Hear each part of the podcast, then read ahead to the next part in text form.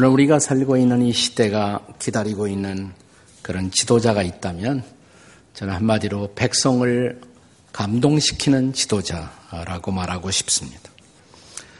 과거에 인도의 간디 같은 분이 그런 지도자가 아니었나 싶습니다. 그는 자기의 조국인 인도를 영국 식민지 통치에서 해방시키기 위해 철저하게 폭력을 배제한 비폭력 운동과 또 시민 불복종 운동을 선택했습니다. 그는 자기의 정당한 주장들이 사람들의 이기심으로 외면당할 때마다 단식하고 기도하며 사람들의 양심에 호소했습니다. 그는 모든 종파, 모든 파벌을 포용했고 지배자인 영국에게도 신사적으로 대했습니다.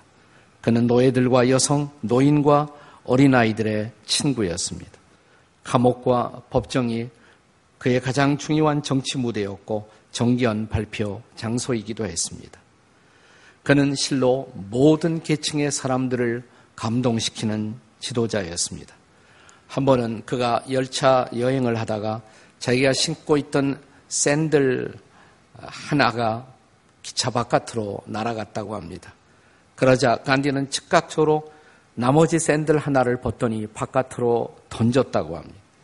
왜 그렇게 하시냐고 묻자 그는 조용히 미소 지으면서 누군가가 가져다 쓰려면 짝이 있어야 하지 않겠느냐 라고 대답을 했다고 합니다.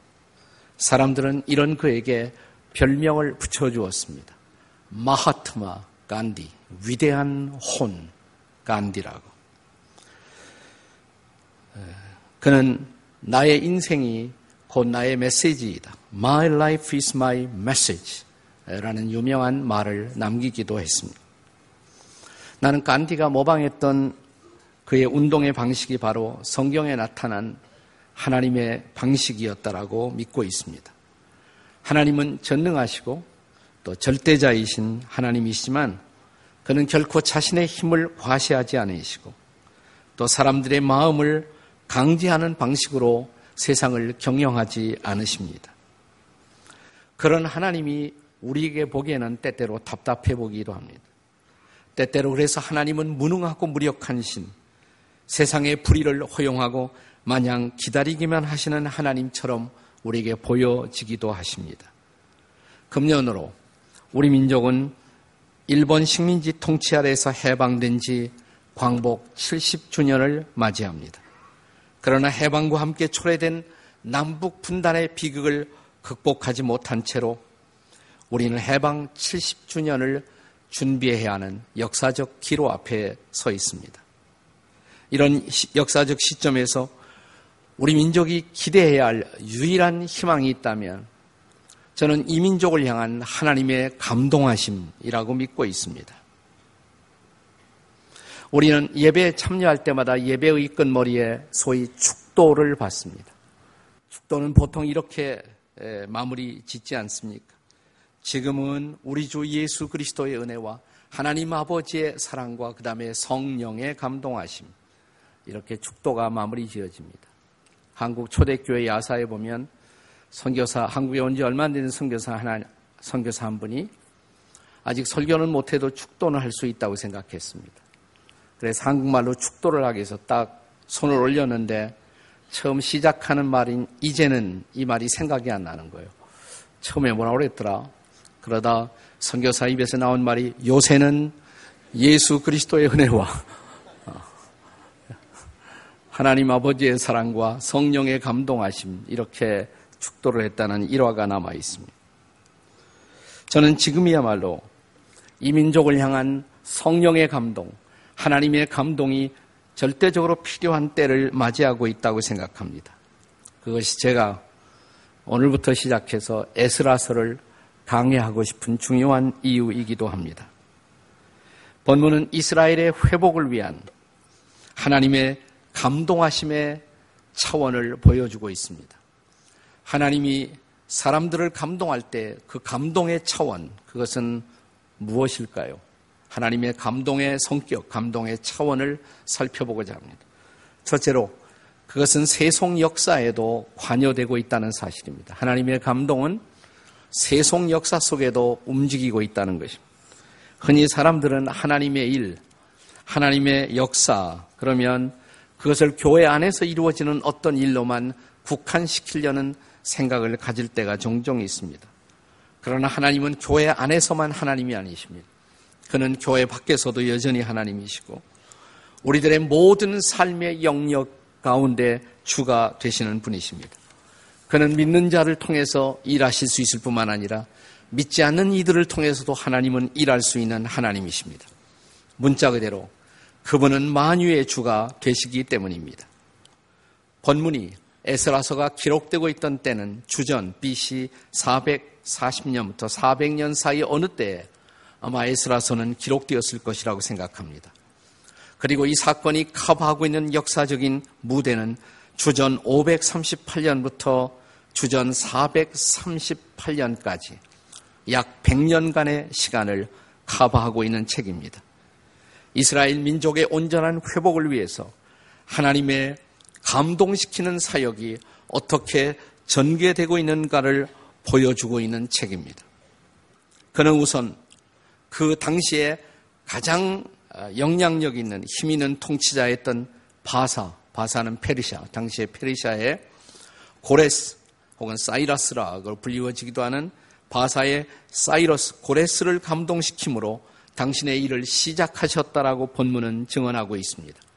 본문이 시작되는 1절 말씀을 다시 한번 읽겠습니다. 1절 다 같이 읽겠습니다. 시작. 바사왕 고레스 원년에 여호와께서 예레미야의 입으로 하신 말씀을 응하게 하시려고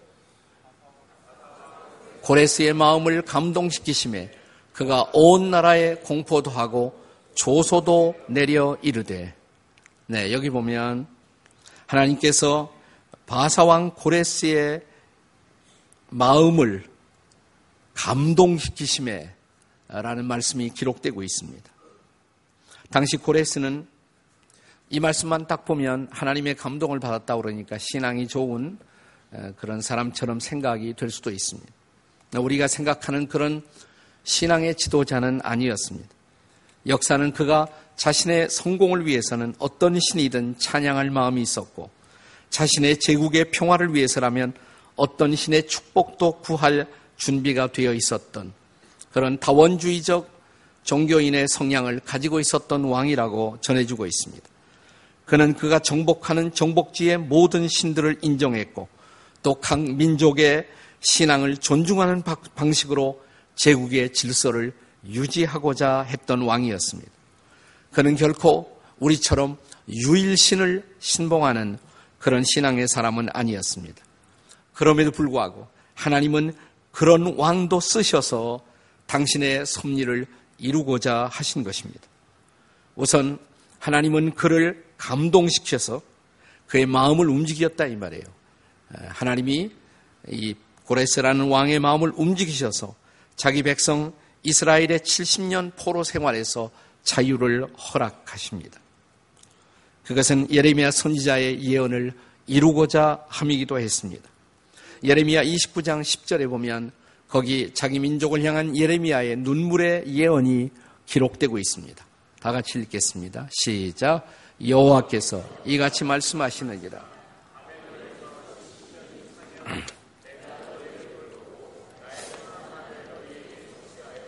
너희를 이곳으로 돌아오게 하리라. 아멘이십니까? 네, 70년 만에 그 백성을 돌아오게 하신 하나님. 동일하신 하나님이 원하신다면 광복 70년에 하나님은 중요한 역사를 이 땅에도 이루실 수가 있다. 믿어지십니까? 얼마 안 믿어지시는 것 같아요. 네. 여러분, 우리가 참으로 믿으면, 그리고 하나님이 기뻐하시면 하나님은 하나님의 때이 땅에 하나님의 방법으로 평화로운 통일도 주실 수 있다. 믿으십니까? 우리가 믿어야 하나님이 좀 역사하시죠, 더. 네. 그렇습니다. 이제 광복 70년, 그러나 아직도 민족 분단의 고통을 안고 사는 우리에게 이 민족의 통일과 회복을 위해서 하나님이 또 한 번 감동시키시는 그 역사, 그 하나님의 감동의 역사를 이 땅에 펼쳐주시기를 기도하십시다. 저는 이 일을 위해서 필요하다면 동일하신 하나님, 옛날 고레스 왕을 움직이시던 그 하나님께서 북녘 땅의 김정은도 중국의 시진핑도 또 소련의 푸틴도 미국의 오바마도 감동할 수 있는 하나님이시다. 이 사실을 저와 여러분이 우리가 믿어야 할 것입니다. 그래서 중보 기도가 필요한 거예요. 나라와 통치자들을 위한 중보 기도를 쉬지 말아야 할 이유가 여기에 있습니다. 하나님은 교회 안에서뿐만 아니라 세속 역사의 한복판 속에서도 하나님은 감동의 역사를 펼치시는 하나님이신 것을 믿으시기 바랍니다. 하나님의 감동의 차원, 그 하나님의 감동의 섭리의 차원 두 번째는 하나님을 하나님을 향한 예배를 회복하게 하신다는 것입니다.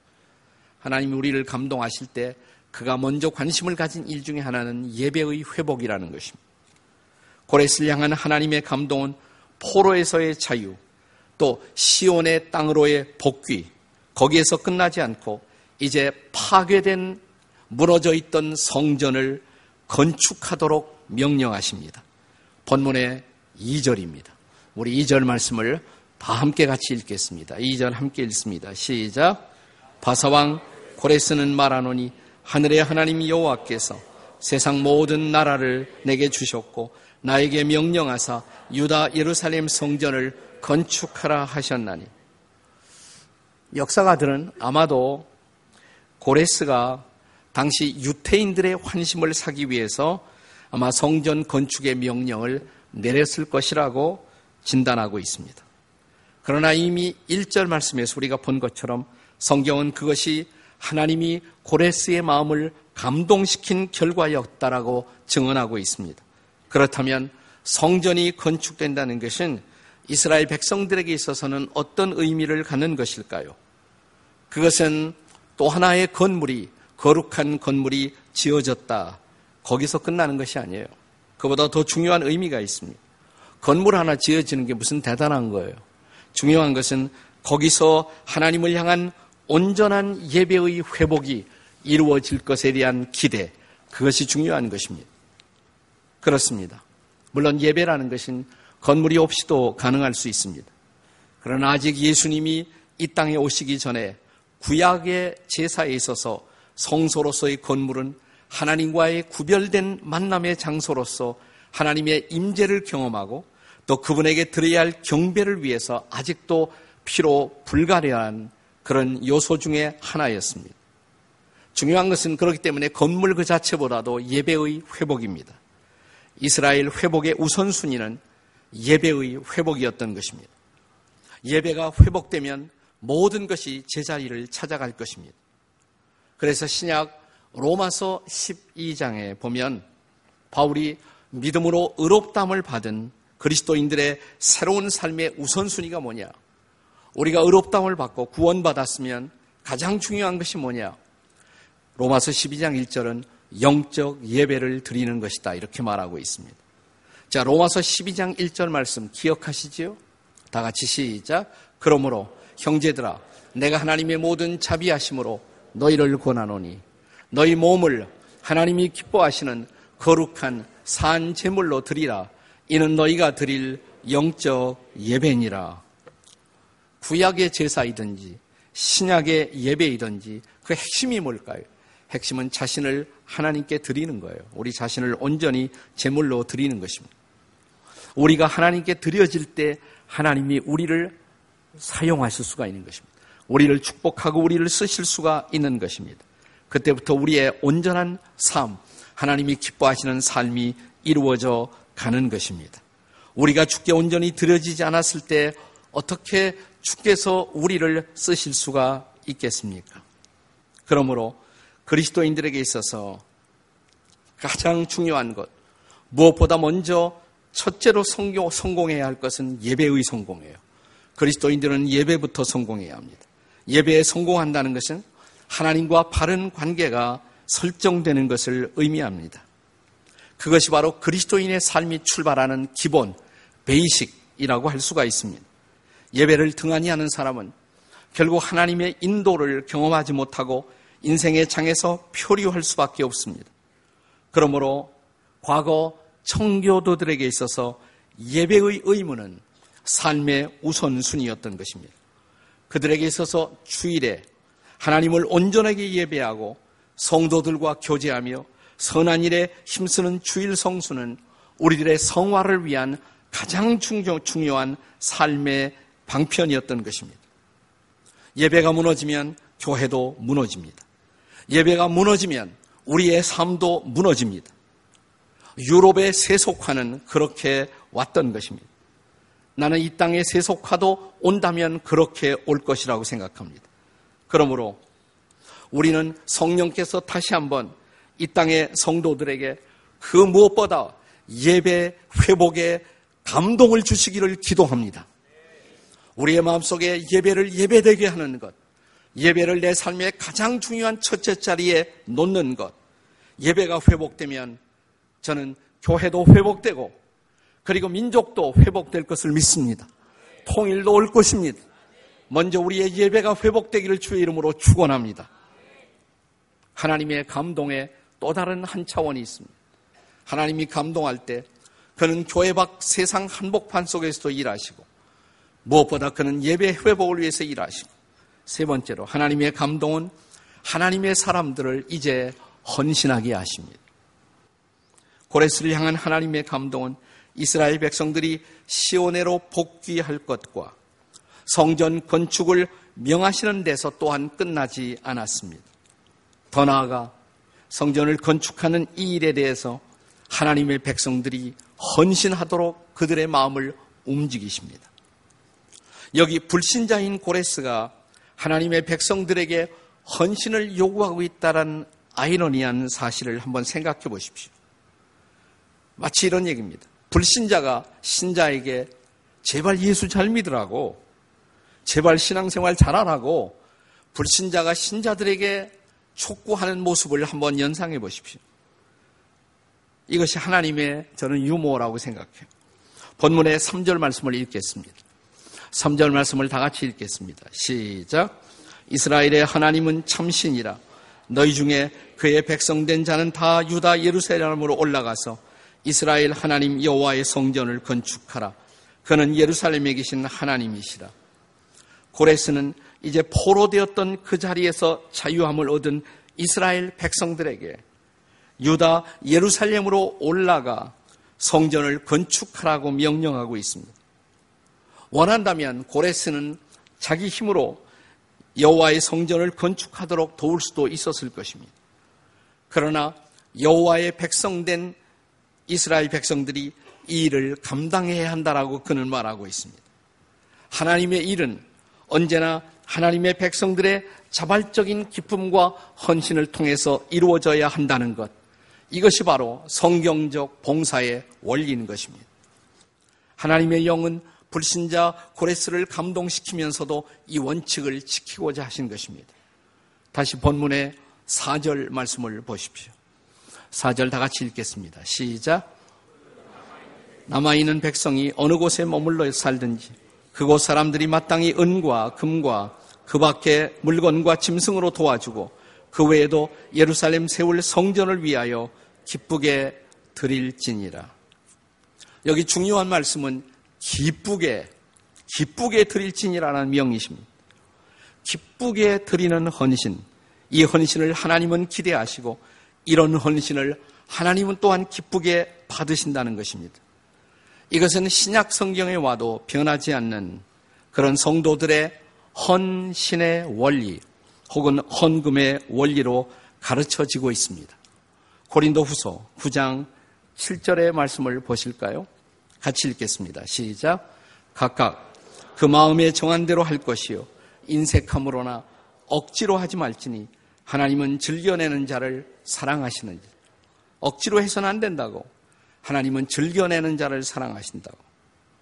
우리 교회가 창립 초기부터 우리는 주일 헌금을 이렇게 돌리지 않고 연보대를 돌리지 않고 공헌함에 드리고 들어오게 한 것도 같은 원리 때문입니다. 아무래도 헌금 바구니가 돌아가다 보면 옆에 있는 사람, 다른 사람의 시선을 의식해서 억지로 지갑을 열어 억지로 드릴 가능성이 충분히 있지 않습니까? 하나님이 그런 헌금을 기뻐 받으실까요? 아, 그래서 스스로 자원해서 기쁨으로 드리고 오도록 헌금함 제도를 우리 교회는 처음부터 선택한 것입니다. 근데 이런 또 헌금 방식을 잘못 남용해서 아예 헌금에 무관심하거나 헌금하지 않는 습관을 갖게 된다면 그것 또한 매우 불행한 일이 아닐 수가 없습니다. 흥미로운 것은 성경에 나타난 복음서에 나타난 한 가난한 과부가 두 랩돈을 드리는 장면을 성경이 기술하는 방식을 주목해서 한번 읽어보십시오. 마가복음 12장 41절입니다. 같이 읽겠습니다. 시작. 예수께서 헌금함을 대하여 앉으사 무리가 어떻게 헌금함에 돈 넣는가를 보실세. 어느 날 예수님은 예루살렘 성전에서 사람들이 헌금함에 옛날 예루살렘도 그렇게 되어 있었단 말이죠. 바깥에 헌금함이 있었고 들어와서 제사를 드리고 예배를 드리는 방식으로. 근데 어느 날 예수님은 유심히 헌금함에다 헌금을 넣는 사람들을 주목하고 보고 계셨다는 것입니다. 옛날 그렇게 하신 주님이 지금 그렇게 할 가능성이 없을까요? 오늘도 누가 헌금을 어떤 마음으로 내나 주목 안 하셨을까요?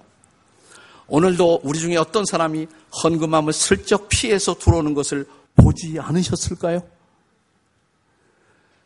그리고 마침내 예수님은 한 가난한 과부가 두 개의 랩돈 아무것도 아닌 가치이지만 그러나 그녀에게 있어서 소중한 그것을 바치는 모습을 소중하게 보시고 주목하셨다라고 성경은 기록하는 것입니다. 여기 헌금자의 마음, 진정한 헌신을 주님은 주목하고 계시다는 것입니다. 마가복음 9장에서 이 가난한 여인이 드렸던 두 개의 랩돈은 수치상으로는 돈이라고도 할 수 없는 아주 작은 것이었습니다.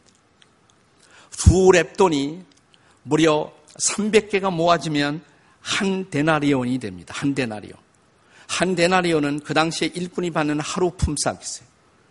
그러니까 두 개의 랩돈이라는 것은 돈도 아니에요. 이것은 거의 돈처럼 그 당시에 거의 쓰여지지 않는 돈이 바로 렙돈이었습니다. 그리고 이 렙돈이라는 그 당시의 화폐 가치, 화폐는 사실은 로마 시대에 만들어진 것이 아니라 옛날 마카비 왕조 시대부터 쓰여지는 것인데 대부분의 로마 화폐는 뒤에 로마 황제의 초상화가 있습니다. 로마 황제의. 근데 렙돈 뒤에는 뭐가 있느냐? 하나는 보면 배의 키가 있죠. 배의 키. 네. 배를 움직이는 키. 또 하나는 수레바퀴 같은 거. 이것은 둘 다 방향을 보여주고 있는 것입니다. 이것은 과거 마카비 왕조 시대에 과거 이스라엘이 그들의 독립을 위해서 일하던 때 하나님의 인도함을 받기를 원하는 열망으로 새긴 것이라고 합니다. 그것을 바쳤단 말이죠. 그러니까 돈의 가치는 없지만 의미는 매우 중요한 것이에요. 그래서 어떤 성경학자는 랩돈을 드린 이 과부의 마음을 가리켜서 그것은 이스라엘의 진정한 회복, 하나님의 통치의 영광이 회복되기를 소원하는 그 마음이 담겨진 헌신이었다라고 기록하고 있습니다. 중요한 것은 이것입니다. 오늘 우리가 드리는 우리의 헌물에 우리의 기도, 우리의 애정, 우리의 헌신이 들어있느냐가 문제인 것입니다. 바울 사도는 옛날 마케도니아 교회 성도들의 연보 정신을 칭찬하면서 이런 기록을 남깁니다. 고린도 후서 8장 5절입니다. 같이 한번 읽어보겠습니다. 시작. 우리가 바라던 것뿐만 아니라 그들이 먼저 자신을 죽게 드리고 또 하나님의 뜻을 따라 우리에게 주었다라. 여기서 강조한 단어는 뭐냐? 먼저 자신을 드리고, 먼저 자신을 드리고, 자신을 죽게 드리고, 이게 가장 중요한 헌금 정신이에요. 우리는 돈을 드리는 것이 아니에요. 우리 자신을 드리는 것입니다. 우리 자신을 주님 앞에 바치는 헌신을 고백하고 있는 것입니다. 그렇습니다. 성령은 지금도 우리가 우리 자신을 기쁨으로 주 앞에 드리도록 우리를 감동하고 계신 것입니다.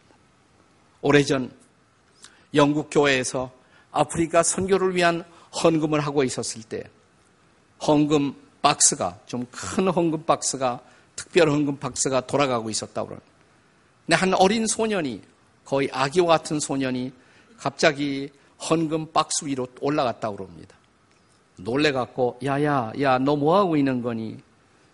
그랬더니 이 어린 소년이 대답하기 나를 바치려고요. 나를 바치려고요. 이 소년이 바로 유명한 리빙스톤이었습니다. 아프리카를 변화시킨 그리고 아프리카 세상을 바꾸었던 아름다운 하나님의 사람이었습니다.